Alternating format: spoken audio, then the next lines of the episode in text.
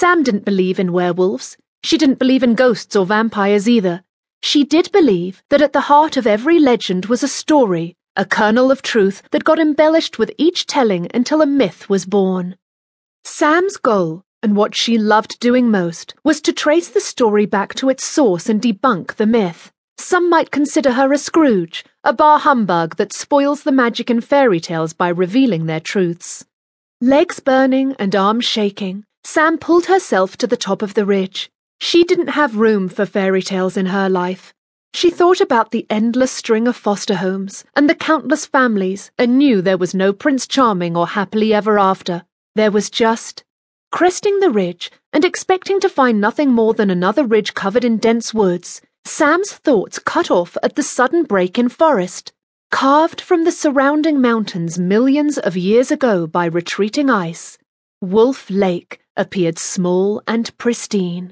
Standing at the top of the ridge, a panoramic view of lake before her, Sam felt an unexpected rush of emotion, instant awe catching in her throat. She had travelled to some pretty amazing places in her life, but this, this place was magical.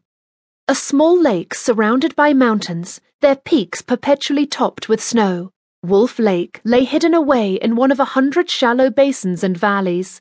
Sunlight broke against the water's smooth surface, gold light shattering like glass, while around her, trees whispered secrets in the wind. In that moment, she could almost believe the tales of this place were true. Sam had spent the last four years dissecting many of the popular myths and legends, not to mention less well known ones, such as the stories surrounding Wolf Lake. Last year, she had spent part of her summer vacation in Romania researching Vlad Tepes, the inspiration behind Bram Stoker's Dracula. For Christmas, she had traveled to New Orleans and started researching voodoo, witch doctors, and witches. This year found her camping in supposedly werewolf infested woods. Sam felt a smile break across her face. It was a good thing she was alone with no one around to see the smug expression that accompanied a feeling of intense satisfaction. So, what do you have to say for yourself now? She asked the voice in her head, not surprised when it didn't answer. Surveying the landscape below, Sam marked a spot near the water's edge and went to make camp. It took her another hour to work her way down to the lake. Douglas firs, the giants of the forest, grew close together, forcing her to squeeze between their trunks and slowing her progress.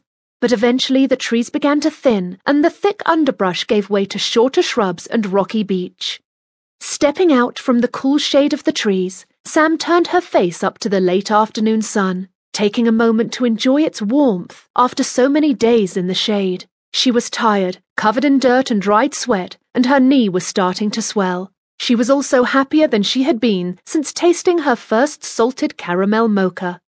It didn't take her long to set up camp. She'd had to carry everything in, which meant packing light, and she suddenly appreciated her minimalist lifestyle. Of course, it might have been worth lugging in the hand cranked blender, Sam thought. She could definitely celebrate with a margarita or two.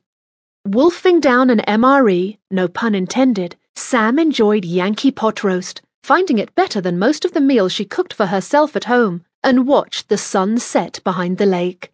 Too tired to build a fire, she used a penlight to check her GPS coordinates, making final notes on her map of the area. She had the prospector's map in her bag, but had been recording her search for the lake on a current map of Washington state. She wasn't surprised to see Wolf Lake missing from it. This area of the mountain range was sparsely populated, and not much in the way of detail was known. There were no logging roads or hiking trails nearby. In fact, this area appeared completely untouched by man.